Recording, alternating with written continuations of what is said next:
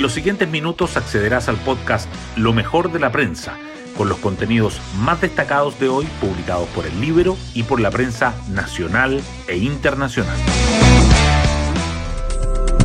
¿Cómo están? Muy buenos días. Hoy es miércoles 19 de octubre del 2022. Soy Pía Orellana y este es el podcast Lo mejor de la prensa producido por el Libro.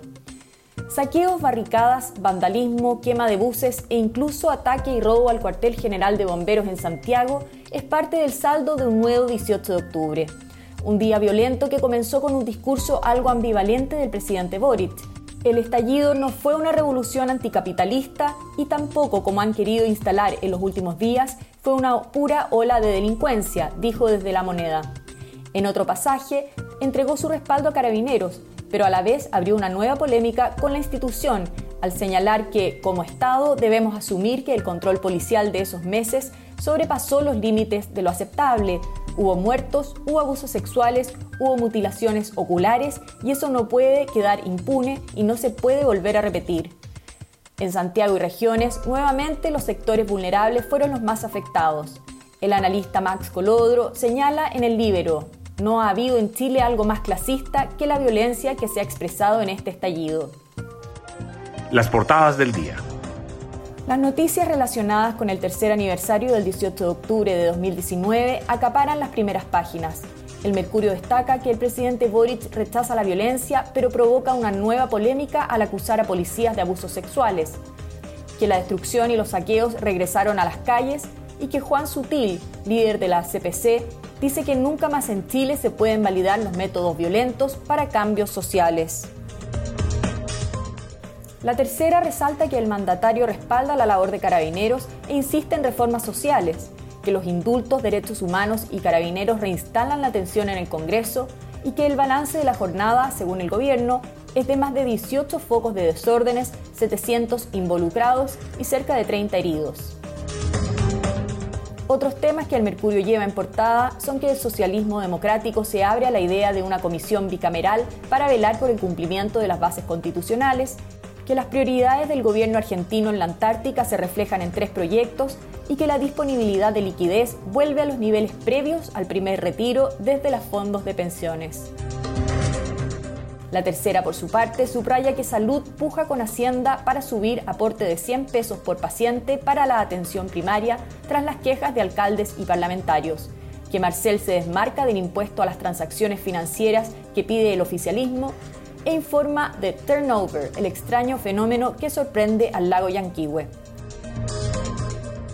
Diario Financiero, en tanto, titula que State Street, gigante de la banca de Estados Unidos, ingresa al mercado chileno, también remarca que Chile cae 25 puestos en ranking de competitividad minera y que Hacienda advierte doble tributación por el llamado impuesto Robin Hood.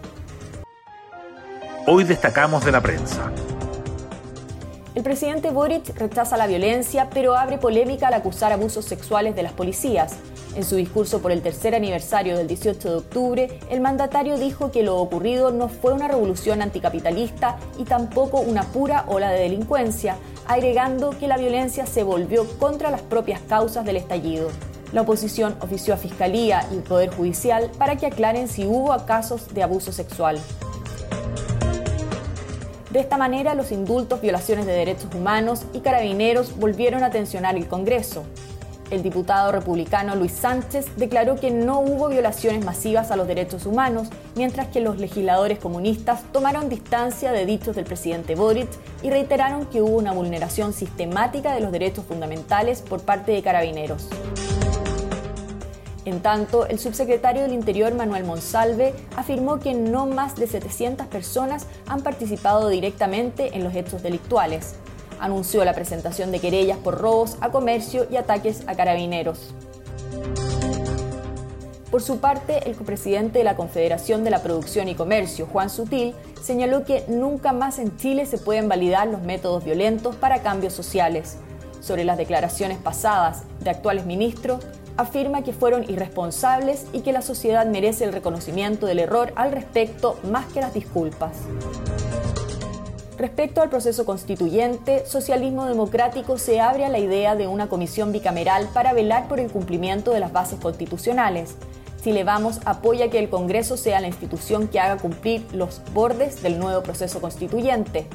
En Apruebo Dignidad descartan esa posibilidad y buscan que sea la Corte Suprema. El tema será abordado en las negociaciones de hoy.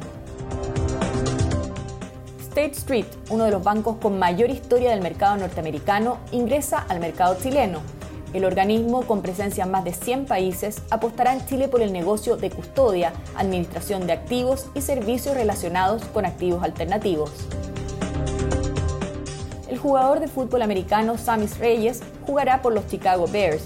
El chileno que se fue de Washington al inicio de la temporada firmó contrato con uno de los equipos fundadores de la liga. El periodista argentino Jorge Lanata estrena hoy en Star Plus la serie documental H, lo que no se habla, donde explora temas que en su opinión son poco discutidos. Hace un mes anunció que pretende ponerle fin a su tradicional programa Periodismo para Todos. Estamos un poco en el velorio de la televisión abierta, dijo.